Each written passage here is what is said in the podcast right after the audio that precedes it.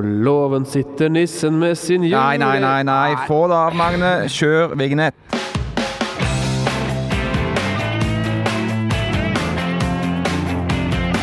Ah, det er jul, og det er en ny podkast på gang. Folk har spist ribba, det har jeg, og nå tar vi en liten pust i bakken for å snakke om litt deilig sport, Brenne. Ja, og litt eh, sånne medisterkaker og litt sånne pølser også. Eh, heldigvis spiste jeg ikke 20 snabber, som jeg sin, sin tid gjorde da jeg var 15 år hjemme i Ottestad, og ble liggende syk utover kvelden, omtrent forgifta av fett.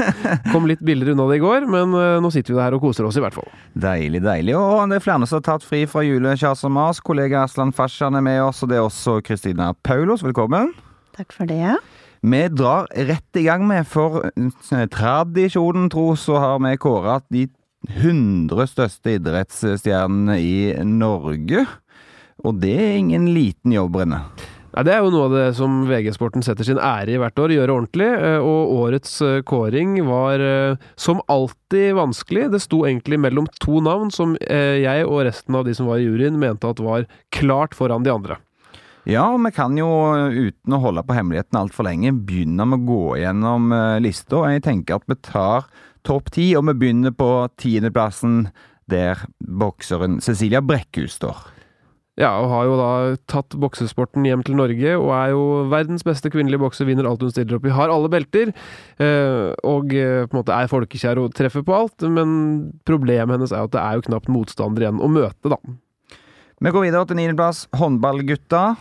Ja, det sølvet fra januar var enormt. Eh, De kom seg videre helt til finalen og knuste Eller vant hjertene til en hel nasjon. Selv om det ble tap i finalen, så var det stort. Og nivået på herrehåndball er også bedre enn nivået på kvinnehåndball. Åttendeplass, Alexander Kristoff, syklisten. Ja, det var jo dette VM i Bergen hvor han eh, var nære gullet, ble sølv der, og har også mange andre gode resultater. Vant EM også i 2017. Så vi kometen da til å løpe maraton, Sondre Nordstad Moen på syvendeplass.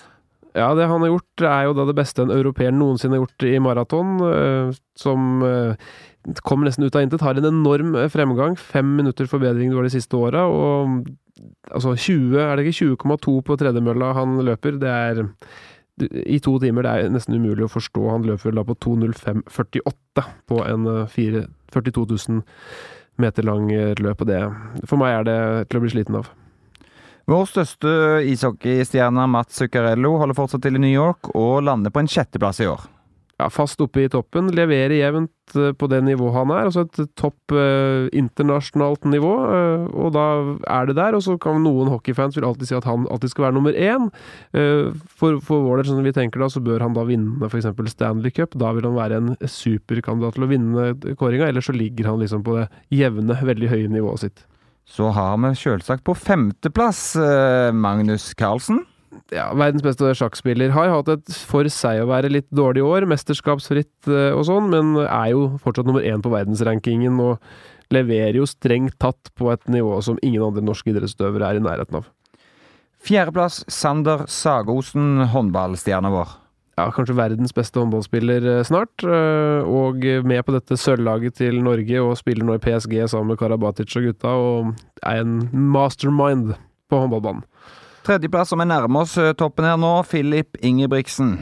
Ja, det var jo bronsen på 15 meter i VM som, eh, som gjorde at han kom helt opp dit i år. Det er jo første eh, europeer på tolv år som tar en medalje på den øvelsen. Han Jeg så jo det løpet. Han, han var så i enorm form, og løp jo fra tradisjonelt sterkere løpere. Og kul type fra en løpefamilie som vi kommer til å få mer glede av. Så skal vi til den vanskelige topplasseringen, da. For det, det var to det sto mellom eh, dette året. Eh, og vi tar en liten eh, trommevirvel med før vi avslører vinneren først. Ah, Karsten Warholm på topp foran Marit Bjørgen. Ja, han måtte nesten bli sånn. Warholm han uh, var nummer 100 på lista i fjor, uh, så han gikk fra 100 til 1 på 48 sekunder og 35 hundredeler.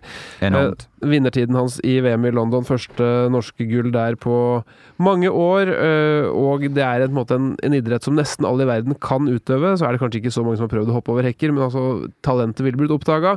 det gjør at han edger ut Marit Bjørgen, som når det er sagt, gjorde et utrolig imponerende sesong. Da kommer tilbake etter å ha blitt mamma og er VM-dronning i Lahti og verdens ubestridt beste skiløper. I hvert fall av de som ikke soner dopingdommer.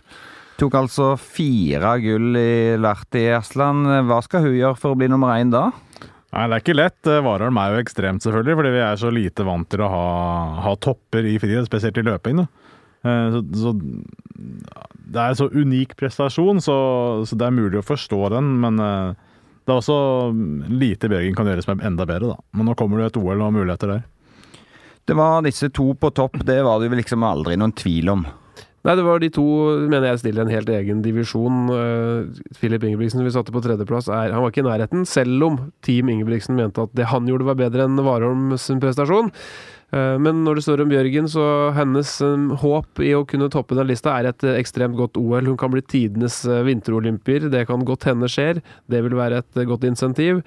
Og så spørs det jo selvfølgelig hva litt andre folk gjør, og vet at Magnus Carlsen også skal inn i en VM-match i 2018, så mm, Bjørgen har, hun legger jo snart opp. Eh, det kan godt hende at hun hennes fantastiske karriere krones med hennes da karrieres største achievement, altså førsteplass på VG-lista i 2018. Åh, nydelig oppspill. Dere registrerer at Petter Northug har landa helt nede på hundredeplass. Eh, er han den hundrende største for deg, eh, Kristina? Det er jo så utrolig vanskelig. altså Bare fra, si fra 20.-plassen og oppover, da. Det er jo bitte, bitte, bitte små marginer som varierer om du faktisk blir nummer 20 eller om du blir nummer 100. Men ja, Peter Northug eh, Jeg tror han ligger greit på den 100.-plassen og etter eh, sånn det har vært. Ja, han er, han er, jo tross alt en større stjerne enn han har resultater, da, Altså. Ja, jeg er jo Jeg syns sånne kåringer er litt vriene. De er veldig, veldig tendens til å um, uh, Altså, i tilfelle Northug, da, uh, så han, er jo, han er jo nå ganske dårlig i en liten idrett, så der er det jo Det er jo et argument uh, mot, selvfølgelig. Uh, men stjernefaktor er også en del av den kåringen her, og der er jo han sannsynligvis topp tre eller topp én. Uh, det er jo få nordmenn bryr seg mer om. Uh, Ellers så syns jeg det er vanskelig å um, se nedover på lista. Det er, det er jo, det er utøvere på en liste her som man aldri hører om i det daglige, uh, og som kanskje bedriver idretter hvor det ikke er så mange deltakere, men de er best i sin idrett. Uh, som får høye plasseringer, og det ser vi ikke bare i Norge, vi ser jo det i utlandet også. Det var jo, var jo kombinert løper som vant i Tyskland her, uh, journalistenes avstemning der i, helga. Uh, som kanskje får altså på, I tyske topplista så var ikke engang en spiller som Tony Cross, Champions League-mester, var ikke engang på lista. På topp ti-lista. lagsportutøvere får jo veldig, veldig sjelden plass på de her, hvis ikke de er matchvinner i en finale, som er Men jeg er en enormt mye større prestasjon enn det å være god i en liten idrett. Så jeg vil jo sette har litt sånn spørsmål ved noen av lagutøverne på en sånn liste, hvorfor ikke de kommer høyere. Nei, Tony Cross som nordmann, Champions League-mester og fast på Real Madrid med norsk fotballhistorie. Jeg ville sagt at det var en verdig utfordrer til eh, Warholm, da. Mm. Eh, men i Tyskland så er de vant til å vinne VM, og de er vant til å ha spillere i Bundesliga og andre ligaer som er så gode hele tida, så de tar det for gitt. Men de er så vant til å være gode kombinert, da. Det er, ikke, det er ikke, det er noe sjokk at de er gode kombinert. Men han er Rytsjek som vant, tok vel eh, rått og røte i Lahti og var liksom verdens beste i en idrett som vi i Norge ikke liksom anerkjenner så mye, for at vi er så gode i langrenn og hopp. Men i Tyskland så har det en tradisjon at det blir sett på som større enn i, her i gamlelandet, tror jeg. Selvfølgelig, og så har du sånn eh, I England så kan jo cricketutøvere og rugbyutøvere utkonkurrere fotballspillere, selv om internasjonalt er mye er stor forskjell. Men, men øh, stusser, sånn som i Sverige, så har det vært flere år her hvor ryttere har utkonkurrert Zlatan. Så det er helt, det er helt meningsløst, liksom. Altså, det er jo åpenbart at det Zlatan har gjort, er større internasjonalt enn alle rytterne de har de siste ti åra. Så jeg syns det er litt vanskelig. Eh, på vår liste så er det jo utøvere som eh, Altså Som altså, Jeg vil jo ikke Det er jo ikke noe rakking ned på eller å ta fra folk her, Men det er jo det er utøvere på disse som man, som man aldri hører noe fra, som kanskje ikke skaper det store nasjonale engasjementet. Sånn som for eksempel på 24.-plass eh, har vi Celine Jappé, eh, danser. Eh, det er jo en høy plassering, topp top 24, liksom, foran eh, Boasen Hagen, foran eh, Norges ankermann i OL, Finn Hagen Krogh, hvis man skal tro treneren, foran Martin Ødegaard, foran Jarstein, som er blant de beste keeperne i Bundesliga. Ja, det er interessant plassering. Hun er jo veldig veldig god i sin idrett men uh, hvor stort er det? Hvor stor konkurransen der? Jeg syns er, sånt er vrient, altså. Jeg siterer min kollega Ole Kristian Strøm, som har ført dette i pennen, og han skriver Vi skal ikke engang prøve å forstå hva det dreier seg om det hun driver med. Nei, da, men Poenget er at hun vinner veldig, veldig mye, og jeg synes For meg er det noe at du er verdens beste i ting, og når du snakker om Zlatan, så er han ikke verdens beste fotballspiller. Han, er, han har vært på sitt beste kanskje nummer tre eller fire eller sju, eh, og det å faktisk slå alle i verden som prøver å bli best, det gir en helt egen aura. Derfor kan en rytter som har per konkurranse gjort det. Eh, derfor går det an å legitimere at vedkommende kommer foran en fotballspiller som er da blant de beste. På samme måte som da, i dette tilfellet, hun er da, eh, som vi forstår det, verdens beste danser i sin disiplin. Hun kan ikke gjøre mer. Mens en Rune Jarstein kan gjøre utrolig mye mer. Han kan stoppe veldig mange flere skudd, f.eks. For, for et norsk landslag som har hatt et svakt landslagsår. Men de har også valgt å drive en idrett der konkurransen er mindre, da. ikke sant? Og det, det må jo man jo få om ikke fratrekk, men det må jo også være med i vurderingen. Altså, man har jo, du velger jo litt hva du begynner med. Eh, det er åpenbart lettere å bli best i verden i noen idretter enn i andre. Men hun da, som da vinner alt hun kan i et 2017 som er et uh, bra, men ikke sensasjonelt bra norsk sportsår, blir jo da nummer 24 på lista. Det betyr at hun Det skal mye til at hun noen gang kan vinne lista, da må de andre i så fall gjøre det veldig dårlig. Og det er jo da også et signal om at vi vekter den idretten litt ned, da. Men hvis hun hadde blitt eh, folkekjær, da vært med på Skal vi danse, Skal vi danse for eksempel, da? da hadde hun vært sterk, sannsynligvis. ja, for det er jo også et uh, moment her? Hvor, hvor store man er uh, i folket. da. Northug er sikkert 100 og 100 på den og lavt på alle andre parametere, så det er også et aspekt her, da. For det er jo interessant, jeg lurer på, for, La oss si f.eks. sjakk, da, som vi alltid, og jeg også er enig i at det er en veldig stor idrett. Men la oss si Magnus Carlsen jevnt hadde vært nummer fem. da hadde han helt tatt vært på lista, liksom? Hvis vi ikke hadde hatt det trøkket rundt og livesendinger? Hadde han egentlig Hadde vi vurdert han på en topp 100 hele nesten, eller hadde vi nesten ikke tenkt på sjakk som sport hvis ikke han hadde vært best? Altså, Simen Augstein var vel på sitt beste var det 13 eller 11 i verden, og han var jo også en ganske stor kjendis i Norge. Eh, på denne lista her tidligere har vi hatt Jon Ludvig Hammer har vært inne på Det var etter Carlsen, da. Etter Carlsen, ja. Eh, men ja, hvis han hadde vært nummer fem i en så stor idrett som sjakk, så hadde han vært på lista. Da ville jeg anslått at han hadde vært rundt 50-60-70. Uh, for det ville vært en topplassering i en, eh, sto, en, eh, sport hvor det var stor konkurranse. Men da for eksempel ville han vært dårligere enn Finn Åge Krogh, da. Ja. Er som, er, som, er, sykt, hvis det er nummer fem i sjakk kontra nummer tre. Ja, det er, jo, det er jo en årlig kåring. Altså Finn Ågen Krogh er jo da inne i 2017 for det han gjorde uh, hovedsakelig på stafetten i ja. VM, som er det viktigste rennet, hvor han da knuser den største løperen, Ostjogov, med et taktisk lurt løp det, det, øyeblikket trekker jo han opp langt høyere enn f.eks. Niklas Dyrhaug, som gikk, også gikk på det samme løpet og tok en individuell bronsemedalje. For det er et øyeblikk som står igjen. da. Men det ville vært større enn vært nummer fem i verden i sjakk? Uh, Dobbelt så stort, da. Nesten. Det spørs jo helt på historikken også, som også er et parameter. da. Uh, men hvis Carlsen har vært nummer én lenge, og så blir nummer fem, så ville jeg sagt at det er større det Finn Krogh gjorde i 2017. Hvis han var Ariantari, som kommer da fra intet og blir verdensmester eventuelt, da ville det vært annerledes. Ja, det ville vært nummer én, altså. Ja, men det, poenget, du har litt å si hvor du kommer fra, da.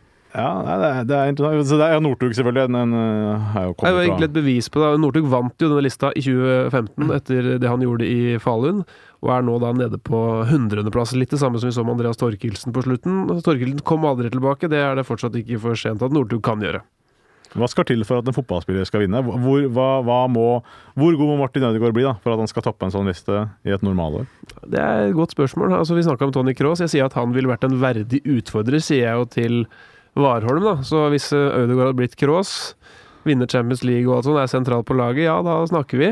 Altså, lista ligger høyt. Det er sånn topp fem midtbanespillere i verden, liksom. Det må, må bli det for å ja, det, det spørs jo hvordan de, an, de andre gjør det. Ja, for det ja, for at du skal jo bli best i det du driver med, da. Og Ødegaard per nå har han jo veldig mange hundre og tusen fotballspillere foran seg på den lista. Ja, men sånn som for eksempel eh... Joshua King, da, som er nå inne på Jeg tror vi har han på en 18.-plass her. Hatt en god sesong, skåret 16 mål i Premier League på våren og hatt en decent høstsesong. Da er jo han inne ganske høyt, men Ja. uh, det er, han, er måte, han vurderes jo ikke særlig høyere enn det. Nei, nei, nei, nei, da har det Zlatan-argumentet. Eller for eksempel nå, da Messi er litt bedre enn Ronaldo. Da kan ikke Ronaldo vinne årets, eh, årets utøver i Portugal, liksom. Du må, du må være best i, best i verden. Nei, men jeg syns bare det er interessant med lag, lagutøvere. ikke sant? Det er jo uh, hvor, hvor god må du være? For vi har vel hatt Vant Kikarev et år i Norge. Jeg mener han vant den ene i 2001 eller 2002 eller noe. Da, etter det. Det er mulig jeg gikk hvert fall inn i historikken og så at Jon Arne Riise som Champions League-mester i 2005 bare så vidt klarte topp ti, og det er strengt. Ja, det er ekstremt. Det er helt ekstremt. Eh, Der er jeg veldig uenig, selvfølgelig. Hva tenker du? Ville du gjort det samme i dag? Eh, nei, som jeg sier, altså en Champions League-mester mm, som er sentral på laget, det, det er helt toppkandidatmateriale. Men det igjen sier litt om hvor norsk fotball sto i 2005. Det var ikke så overraskende for oss å ha en spiller som var på laget. Dag ville jo det blitt anerkjent mer. Men eh, hvem vant i 2005? Nei, vi har jo sett det på lista at Olena Bjørndalen vant. Den gangen hadde han tatt fire VM-gull og verdenscupen i skiskyting. Det er bra, mor, Ja. men Riise var ikke topp ti? Det var så vidt topp ti? eller? Det var kanskje ikke foran oss, men eh, Riise var øh, Han var åttendeplass. Han ble forbigått av Jon Carew den gangen, som, øh, som skåra mot Real Madrid hjemme og greier, som da ble highlighta. Og det var nok en tendens da at man liksom uh, tok mer fram øyeblikk som uh, enkeltpersonen gjorde, da. Sånn som at Carew eide Canavaro en omgang. Ble vekta høyere enn at Riise vant Champions League-trofeet. Bjørgen var tre, Hushovd fire, Solberg fem, Romøren seks, og Gunn Rita Dale var også foran Champions League-mesteren fra Liverpool. Men var vi bedre stilt på den tida? Altså, I dag så hadde jo det der vært større for oss, i hvert fall med det idrettsåret vi har bak oss. ja, jeg skulle jo mene liksom, hvis Martin Ødegaard hadde spilt eh, sammen med Kroos da, på midtbanen til Madrid i finalen her, så han måtte vært inne på topp fem. Ja, det er vi nok enige om, men, men du har nok en forkjærlighet for lagutøvere. Jeg, jeg, jeg syns bare at uh, i noen lagsporter så er konkurransen så ekstremt høy, da. Jeg har hatt en eh, diskusjon for oss. Vi har f.eks.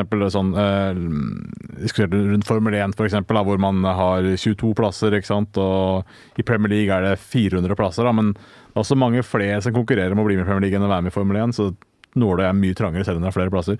Men jeg, jeg eh, Litt på siden, men når man snakker om sånn tidenes norske øyeblikk, så er det ofte sånn Rodal og Torkildsen og liksom de, de store enkeltutøverprestasjonene. Men jeg mener jo at eh, Solskjær på overtid avgjør den viktigste kampen i verden, uansett idrett, det året, er eh, kanskje større enn Rodal for meg. Altså.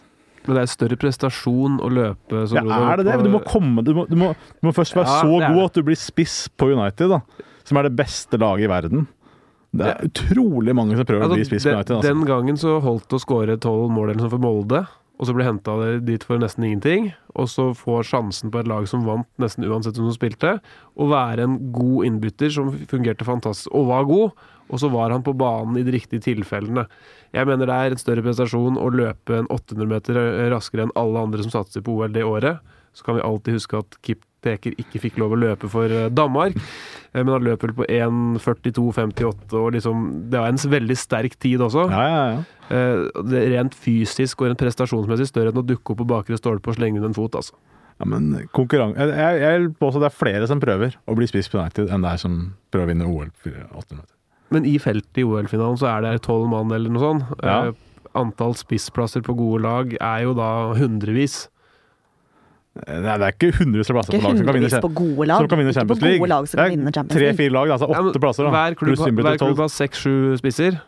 Hver klubb har ikke seks-sju spisser. Nei, United, I- i United, United, hadde, United hadde fire, da. Og det året var det kanskje fire lag som kunne vinne Champions League. Så har du da, da har du 16 plasser, da. York og Cole og Sheringham og Solskjær. Ja, de, hadde, de hadde jo noen gjøker til bak der. Men poenget mitt det var for å si 6-7, at man har litt mange fotballspillere i stallen. Men ok, da, si fire, da, og så er det da i hvert fall 24 gode lag i verden. Så kan vinne Champions League. Eh, gode lag.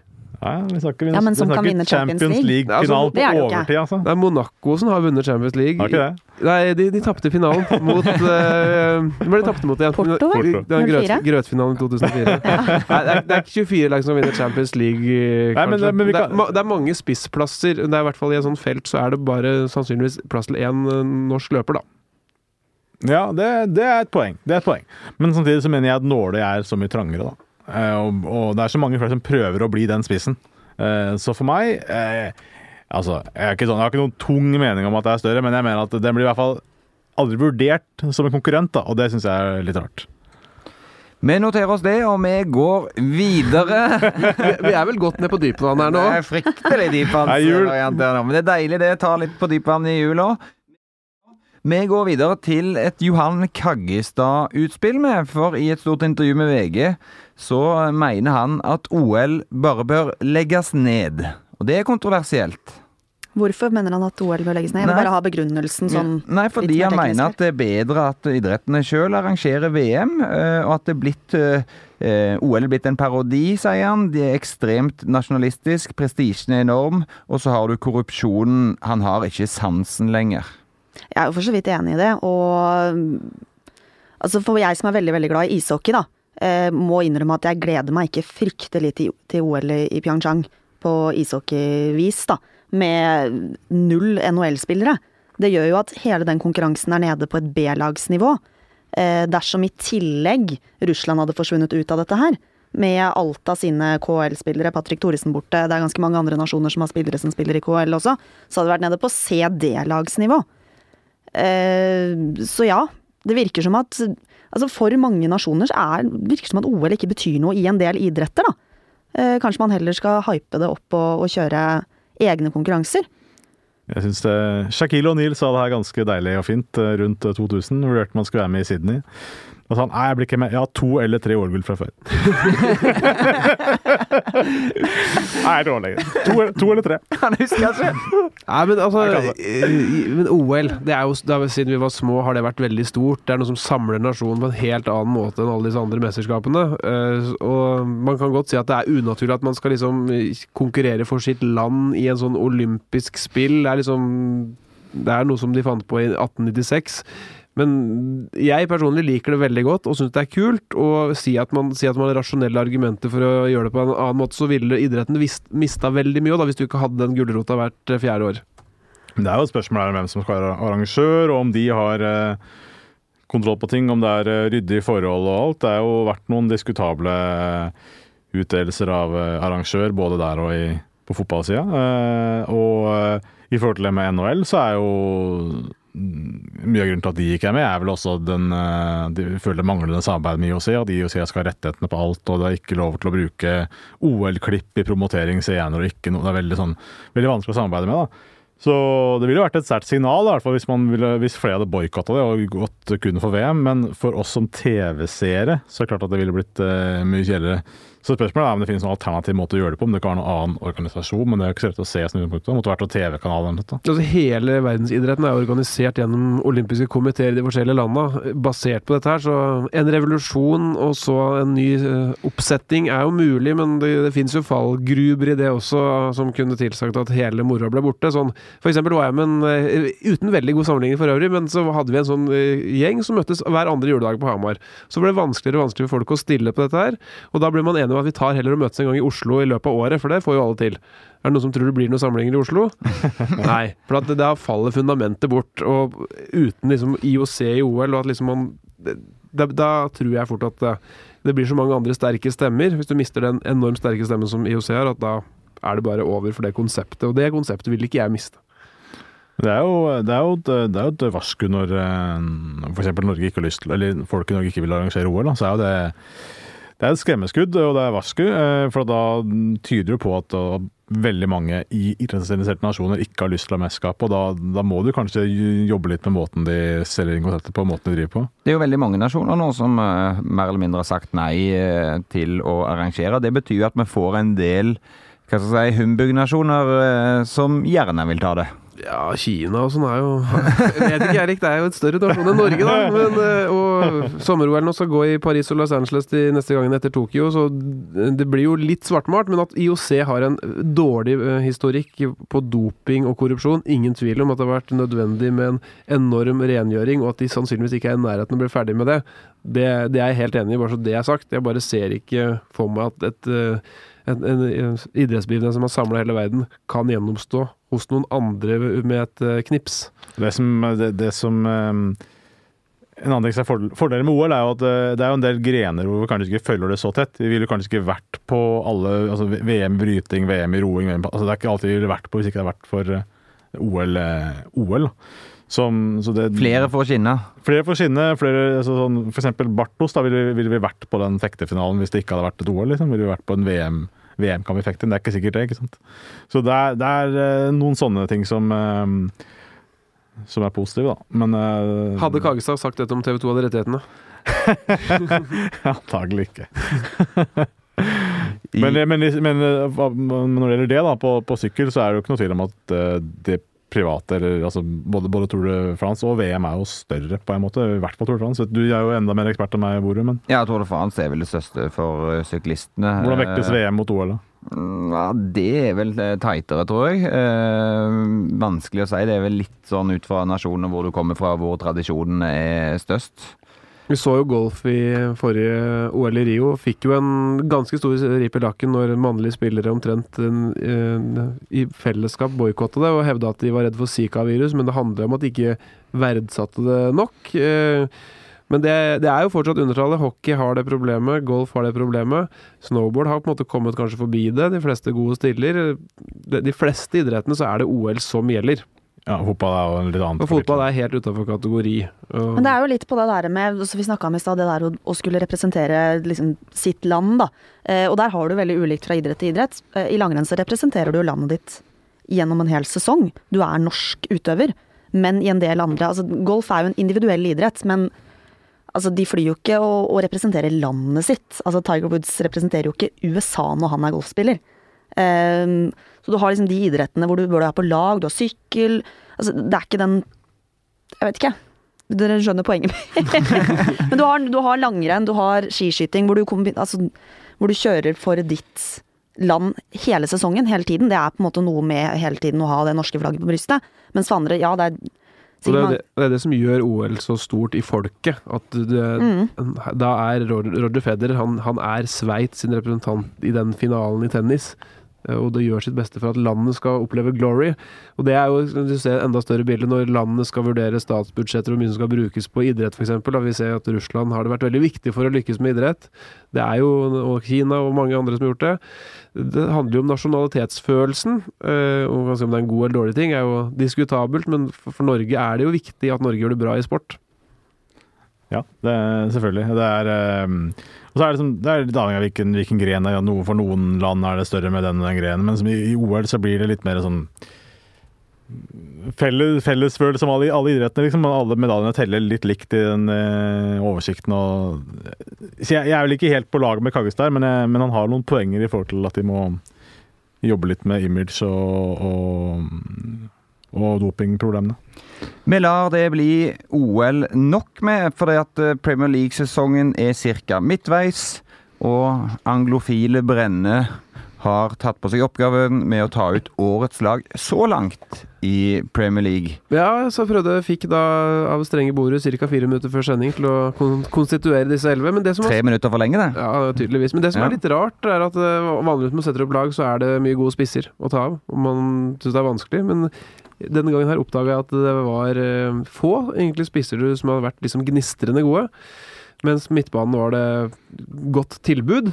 Så det ble da et lag i en eh, 3-5-2-formasjon, eh, hvor eh, keeper var superenkelt i De Gea fra United, som har vært den beste i verden. Forsvaret så Otamendi fra Manchester City skåra mye mål og vært eh, solid. Enkel å ta ut. Tok hjem Aspil Kueta fra Chelsea. Og så syntes jeg det var vanskelig da, eh, på den siste. Tok med denne Kolasniak fra Arsenal. Det er, det er diskutabelt. Monreal har vært god i Arsenal. og Flere som har vært eh, gode der, men det ble de tre bak. På midten der ble det mye Manchester City. Det ble nesten hele midtbanen deres, med Sané, De Bruyne, David Silva, Stirling. Og så tok jeg med Christian Eriksen fra Tottenham, hatt en eh, god sesong. eh, Og som en slags sånn hengende spiss så måtte jeg ha med Mohammed Salah fra mm, Liverpool.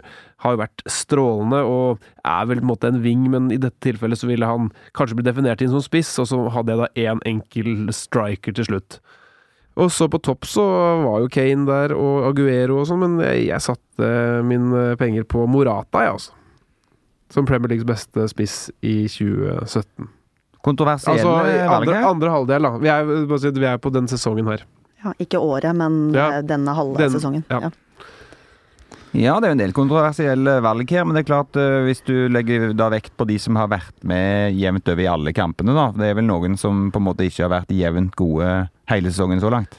Type Coutinho har jo hatt noen veldig gode kamper, men har jo også stått over mange kamper. Pogba starta som et uh, fyrverkeri, men har jo også vært skada en del, så noen falt ut der da hos meg. Men det blir jo, um, det blir jo kanskje litt offensivt dette laget her, da. Det innser jeg jo. Men Lukaku hadde man. Nei, han, jeg, Han er også periodespiller. ja, jeg valgte, ja, det er delvis Morata også, og jeg syns Kane har vært det. Men eh, jeg hadde bare én spissplass her, og da, da gikk jeg for uh, Morata. Det er faktisk litt vanskelig å velge mellom de tre, for jeg føler de har hatt litt sånn hver sin periode i høst. Det er, nå har jo Lukaku egentlig vært ganske svak den siste perioden. Kane nå har jo slitt med å skåre, mens Morata har vært litt på. Når man sitter og jobber med fantasy-laget, så er det liksom midtbanen. Der er det så mange å velge i, men du får plass til nesten hele City der, altså. Ja, altså City har vært øh, Premier Leagues klart beste lag, kanskje verdens beste lag, og det offensive spiller godt sammen der, så jeg, jeg klarte ikke å vrake noen av de store gutta deres, rett og slett.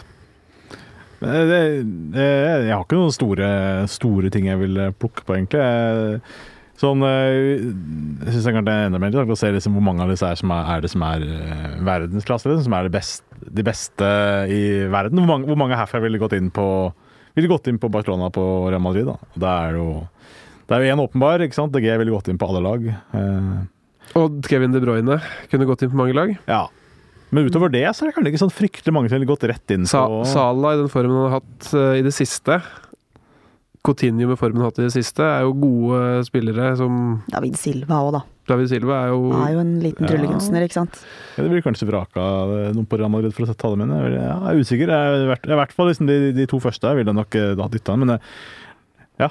Det, Og Harry Kane på sitt beste er jo en spiss som, har, som er bedre enn øh, Benzema, vil jeg si, for eksempel. Da. ja, ja. Men sånn, men sånn i formen han har vist, vist i år, da, ikke sant. Så ja.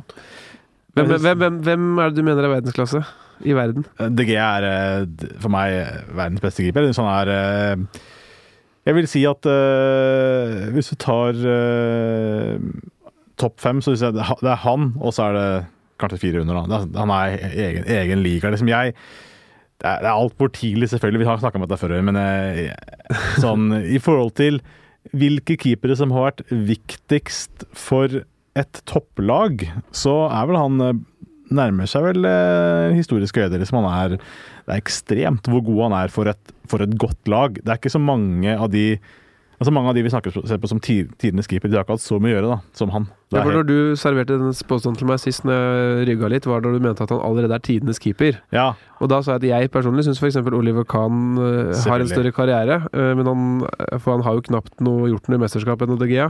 selvfølgelig. Men det er liksom eh, det er, vel, det, er, vel- det, er, det, er, det er få topplag som har vært så båret av en keeper som han bærer i dag til nå. Hadde ikke han vært der nå, hadde han gått til Real den sommeren, så jeg er ganske sikker på at de hadde ikke hatt Mourinho hadde ikke hatt Pogba og ikke hatt Zlatan. Det er jeg ganske sikker på. Det hadde, Fordi da hadde laget vært noe annet. Brandon Manchester United har ikke vært noe særlig, syns du? Nei, men de hadde vært, ja, men de hadde vært de hadde, Jeg tror ikke de hadde vært eh, Jeg tror laget hadde fort kunne havne utafor europaplass liksom, noen år. Altså, det kunne vært helt ute av det. Jeg tror det Han har, han har redda så mange poeng, da. Så det er nesten vanskelig å forestille seg det laget uten han akkurat nå.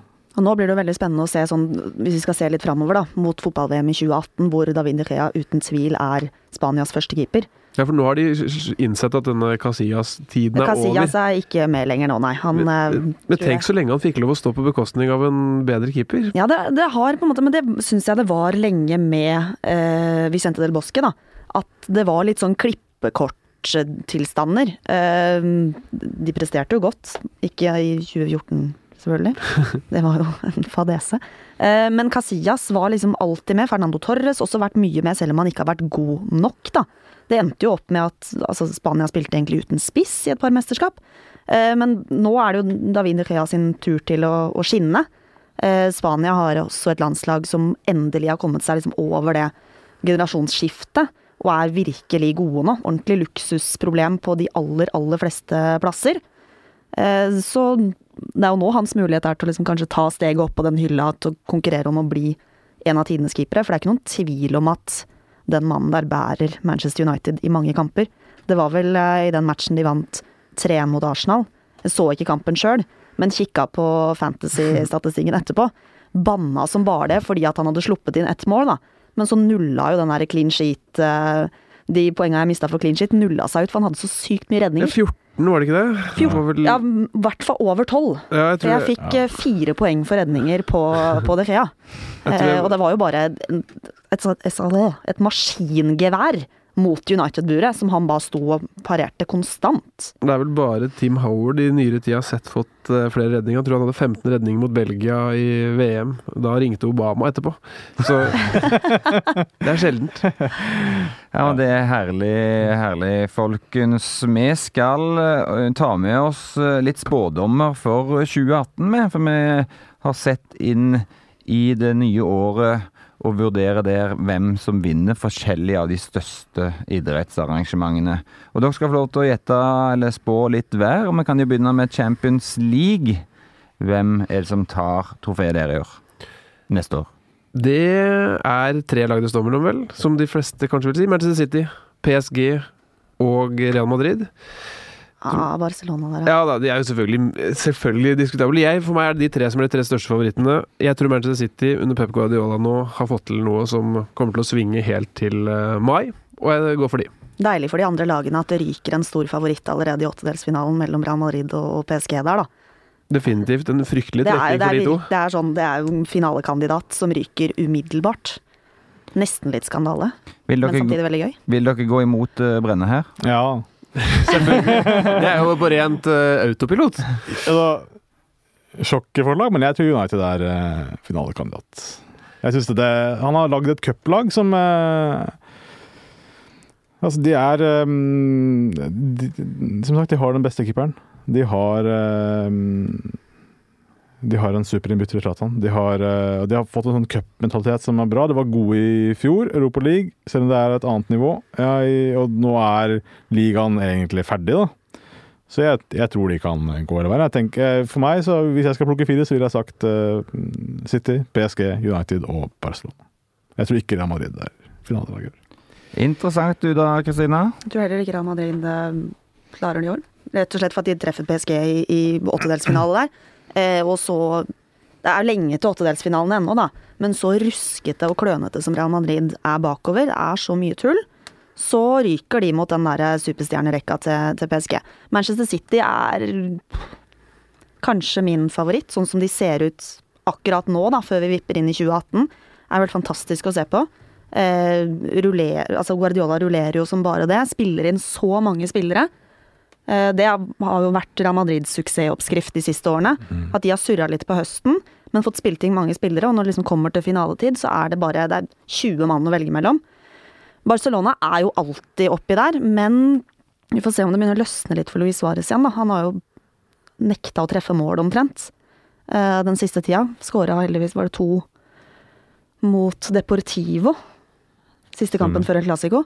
Så ja, City, Barcelona, PSG. PSG er mine tre favoritter. Jeg har ikke trua på United, men det Hvem er det du skal uh, doom her, Erik? Nei, siden alle dere er så klare på det, da, så melder jeg Real Madrid, jeg. Og så melder jeg at Ronaldo igjen skårer i finalen. Ja, det hadde vært, hadde vært typisk Ronaldo å gjenoppstå nå. Selvfølgelig. Men akkurat nå ser det vel ikke ut som han har det i seg å være så dominant, kanskje, som han har vært før. Nei, Um, definitivt ikke. Men um, Og så veit du hvordan Altså, ting snur så vanvittig fort i fotballen. Eh, mitt favoritteksempel er liksom høsten 2014, hvor Barcelona ligger langt bak Real Madrid i, i La Liga. Eh, Luis Henrique har omtrent fått sparken før julaften. Det er bare total krisestemning. Hva sitter vi igjen med nei, våren 2015? Tre titler. La Liga, Copa del Rey og Champions League. begynte vel å vinne akkurat i det sekundet liksom, eh, folk flest tenkte at nå er det over. Mm. Og da bare snudde det, og så snudde, snudde seg alle tilbake. Så det, det er jo det samme som kan skje med Real Madrid. Det slår man et PSG Vinneren av den kampen der vil jo også få en bølge av selvtillit videre, da. Definitivt. Yes, vi går til vinter-OL med. øh, og Vi skal ikke ta alle øvelsene der, for det kommer til å ta hele romjula, så det står vi over. Men jeg lurer på hvem dere tror blir OL-konge og OL-dronning. I langrenn, eller? Ja, Vi tar de norske variantene her. Ja. Altså, Bjørgen er jo en kjempekandidat på dronning. Det, det er vanskelig å se noen andre av de norske jentene skal klare å slå henne gjennom en mesterskap. Jeg tror kanskje sprinten blir vanskelig for henne, da. Så da er det de lange distansene pluss stafetten som er en Stafetten er jo sikreste gullet i hele mesterskapet. Da kan hun i hvert fall sikre seg tre gull. Eh, på konge så er det jo flere om beinet. Sundby har veldig lyst. Eh, Klæbo har jo sett ut som en konge. Så vet vi at hoppgutta er jo i form. Der kan det jo fort eh, skje ting. Um, men det, det på en måte opplagte svaret er vel Klæbo og Bjørgen.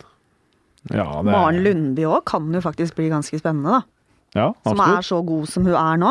I, altså, det er jo ikke enorm bredde i, i hopp på Men de har, de har vel men, også en mixed hopp, er ikke det OL-greien nå? Jo, er det ikke det? Jo. Da er jo det en Og da- kjempemulighet. Ja, definitivt. Så der, hun er jo litt sånn skjult eh, kandidat til å kunne bli OL-dronning, da. Hvis hun tar medaljer og gull i, i det hun stiller opp i. Det er jo ikke like mange øvelser for henne som det er for, for langrennsjentene, f.eks.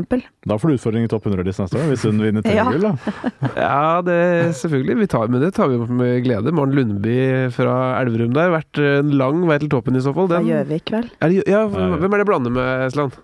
Fra Elverum, er jeg usikker. Ja, du, det er du som er fra Elverum. Ja, jeg er fra Elverum. Jeg, jeg, jeg er ikke med mix-up eller noe engang. Yes. Altså, men hvis, vi, hvis Ole Einar Bjørndalen skulle komme tilbake litt sånn og ta et OL-gull nå, som eh, 43-åring, er det det? Så ville jo det også vært eh, Altså, han, han trenger på en måte bare ta ett gull, da. Der en, en Klæbo må ta flere for å bli kongen. Det ville jo for meg nesten uansett eh, toppe alt. Klæbo er fryktelig nå. Altså, Ja, du er jo ekspert. Han er så eh, god nå at det er helt fryktelig å se på. Jeg tror han blir eh, OL-konge. jeg. Tror han eh, kommer ned inn der, og det meldes jo om litt sånn smågreie løyper å henge i osv. Det passer jo han ypperlig. Men så vi det komme, eller var det, er det helt bardust på alle? At han er så bra som han er nå?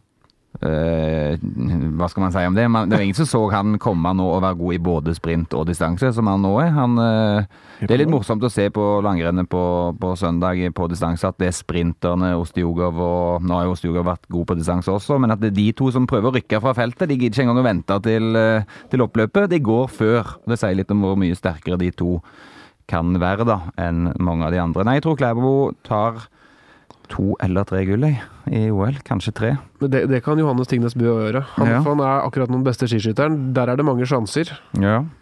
Det er mange sjanser. Det skal skytes i OL òg. Ja da, men han har, han har børser med seg, han. Ja, han har børser med. Så får vi se. Eh, Er de andre norske, så Jeg vil jo ha nevnt Aksel Lund Svindal. Eh, Han trenger heller ikke å vinne f.eks. med ett gull for å få den der glorien rundt seg. Eh, At ett gull er ikke Det er kjempebra, det, men han har sjansen både i super-G og i utfor, i hvert fall. Og da Han kommer tilbake fra tre store kneskader og har jo vist at han er i verdenstoppen igjen. Et gull der vil jo stå veldig sterkt i folket, tror jeg. Lener meg igjen på fagmann Boru, men curling, er det noe hopp? Curling, det kan gå. Det kan gå. Curling, som Eirik syns er så enkelt. Ja, curling, curling er ganske enkelt, men det kan gå. Det kan Enkelt når man ikke sender steinen sin oppå sånn der eh, møkk på Ja, isen og sånn. så jeg har ett godt råd til folk som tar med seg venner for å spille curling, og er litt breiale på forhånd. Pass på så puss under steinen før du setter den, så det ikke sitter møkk og sånn der som vil ødelegge enhver god stemning på et sånt arrangement. Uh, vi tar uh, litt sjakk òg med, for det er jo nå i romjula så er det jo Lyn og hurtigsjakk, og så er det jo VM-kamp foreløpig uten at du vet motstanderen, med Magnus Carlsen til høsten. Er det mulig å spå litt eh, om eh, Carlsen? Mm, Carlsen på taket. Ja, det er jo mulig å spå, at han, eh, han har jo nedadgående tendens, kan man si, i karrieren sin. Ikke så uventa heller, da, for han har jo ikke hatt noe VM-kamp i år. Men han tok jo da ikke gull i lynsjakk og ikke hurtigsjakk i 2016 på, i romjula. Og har da hatt færre turneringsseire enn vanlig i år. Så han får en litt sånn manndomsprøve i 2018, da. Mm. Jeg tror han øh, vinner. Altså, han tror han har det i seg, men på et eller annet tidspunkt så er nok han typen som mister litt gnist, tror jeg. Altså, jeg er usikker på om han klarer å holde det til han er 45 år som sjakkspiller. Syns du kan se på han at han syns det er litt kjedeligere nå enn han syns det bare for fire år siden. Men dette var jo analysen min for, foran forrige VM-kamp. Jeg gikk jo hardt til på russeren der. Fikk eh, gladodds på det. Tenkte at nå har han eh, blitt glad i drinks, damer Det som stjernelivet, røde løpere osv. Det som stjernelivet fører med seg.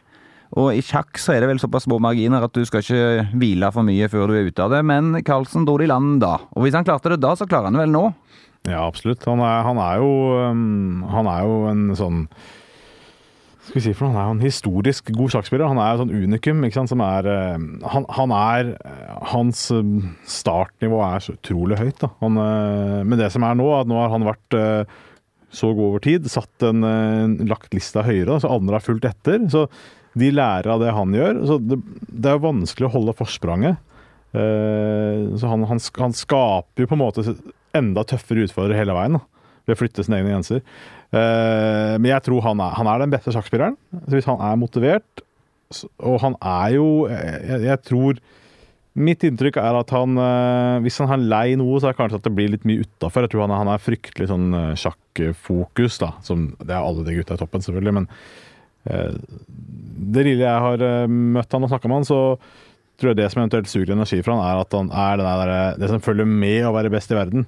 Det å spille den beste sjakken i verden, det tror jeg trigger han og kommer til å trigge han i mange, mange år. Så hvis han klarer å holde fokus på sjakken, så tror jeg han kan være best lenge. Hvis du ser på verdensrankingen, så er Caruana, uh, italieneren som nå representerer USA, han ligger nå 22 poeng bak Carlsen. Ganske nært. Har liksom knepet innpå han. Um, det hadde vært den kuleste kampen, kanskje. Altså Caruana mot Carlsen. Eller om du får Nakamura, som er hans liksom største rival. De er på en måte litt uvenner utafor brettet. Uh, det syns jeg hadde vært kult. Uh, nå har vi liksom opplevd Karjakin, jeg vil egentlig ikke ha han igjen. Og hvis Annan skulle liksom rote seg inn, så det, vi vil ha noe nytt. Og da tror jeg liksom duellen med den jevngamle liksom Wonderboyen Caruana er det kuleste vi kan få. 22 poeng er ganske mye, da, for øvrig. Altså, på, toppen, Jo, jo. her- på toppen her er 22 poeng veldig bra avstand. Er, Men han har jo hatt nesten 100 poeng på han før. ja, ja, ja, selvfølgelig, selvfølgelig. Men det er, det er, det han, er, liksom- han, han er på det nivået, og så kommer han dette. Men uh, han er fortsatt altså Magnus Carlsen er fortsatt klart best i verden når han er på, og han, han har det i seg å være på. Men, et, men, det er, men det er mye Det var vel en som leste nå en sak her, eh, en av de finansmediene her i helga om at han skulle inn med 40 millioner eh, og satse på Play, Play Magnus-appen. og gå tungt inn der. ikke sant? Og det er, det er mye business rundt han nå. Han skal satse tungt på flere, flere fronter der. Han har reklameoppdrag. Det er mange som møter han, mange som vil snakke med han, mange som vil være med han. Eh, han har en ny kjæreste som sikkert tar fokus. Eh, og så så alt der rundt, det, det, det er jo med For, for en sånn sjakkspiller på det nivået, han det tenker sjakk hele tida. Hvis du skal koble av i fem minutter og tenke på det, ti minutter tenke på det, så, så mister du kanskje tankerekka for det jeg vet. da. Men jeg, så hvis han klarer å fokusere på det, så tror jeg han, er, eh, da tror jeg han har flere titler i seg. Det var noen deilige Carlsen-vurderinger her fra to som følger meget eh, godt med der i gården. Vi skal ha det siste idrettsarrangementet, og definitivt ikke det minste. Eh, og da tenker jeg på fotball-VM, og Kristina, hvem blir din favoritt til å ta pokalen? Brasil ser ut som en eh, god forhåndsfavoritt, syns jeg. Uh, tror Spania også er litt tilbake igjen. Det er mitt spanske hjerte som uh, er litt glad i Spania. Som, å, bitte litt, bare. Går litt i kjelleren hvis det går gærent igjen, for å si det sånn. Nei da, men jeg, jeg tror Brasil blir Det er ikke så mange som eh, snakker om. Spania. Folk snakker om Tyskland, Brasil, Frankrike og Spania er selvfølgelig Folk som er interessert i fotball, vet at de er gode, men jeg føler ikke det er Man har det helt ytterst på tungespissen. Nei, men jeg tror det er jinx en, av en annen verden her nå, da. Men jeg tror det er litt dags for at Spania skal få det til igjen. Eh, begynner liksom å flyte, mye gode spillere. Ja, midtbanen der er jo et luksusproblem av en annen verden, da. Hva skal du, hva skal du gå for, liksom? Skal du ha Isco, skal du ha David Silva, skal du ha Hvor god er Iniesta nå?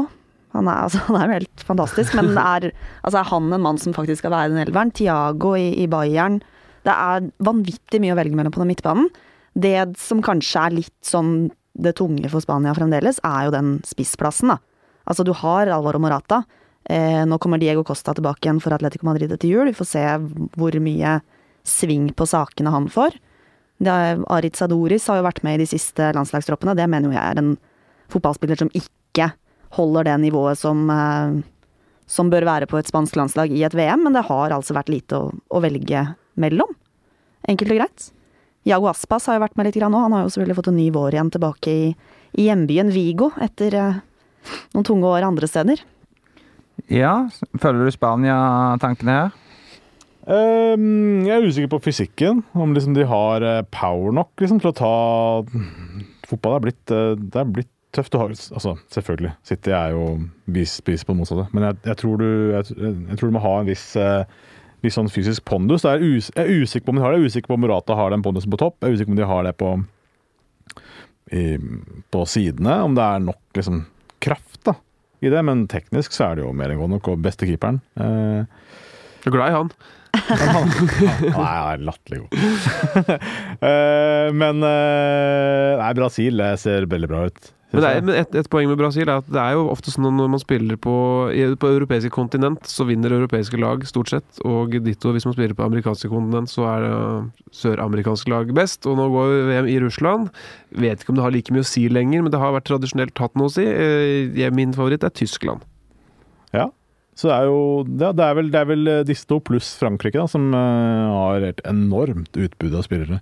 God målvakt, spennende spisser, eh, bra forspillere. De har og Pogba på midtbanen. Det, det er eh, Frankrike også, og de, og de har den fysikken da, som vi snakker om. Der er det masse, masse power. Så eh, du Tyskland, jeg, jeg, jeg har eh, Brasil og Frankrike som mine to, da. Og så er det jo selvfølgelig Messi, da som ikke må glemmes. Eh, beste spilleren i verden, syns jeg fortsatt at han er. Eh, og han kan jo trylle, og det er ikke altså Tryller du en kamp eller to, da, så er det i finalen, liksom. Og da er det, Og Argentina har jo en relativt grei gjeng på, på topp der, de òg. Ja, nå er det kanskje ingen som Alle, alle så hvor dårlig Argentina gjorde det i kvaliken, så kanskje, kanskje presset er litt mindre på dem. Altså, vi snakker ikke om Portugal engang. De vant EM i fjor. Mm. Så de, er jo, de kan jo dette, de også. Tror i utgangspunktet de er en skikkelig outsider.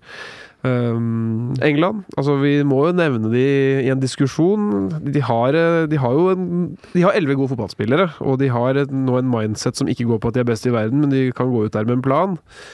Så tror heller ikke jeg de kommer til å komme lenger enn en straffekonk i, i kvartfinalen, men uh, jeg tror vi har nevnt kanskje vinneren nå.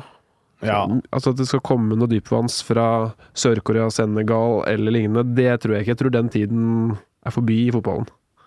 Ja, det I den graden noen gang har vært der.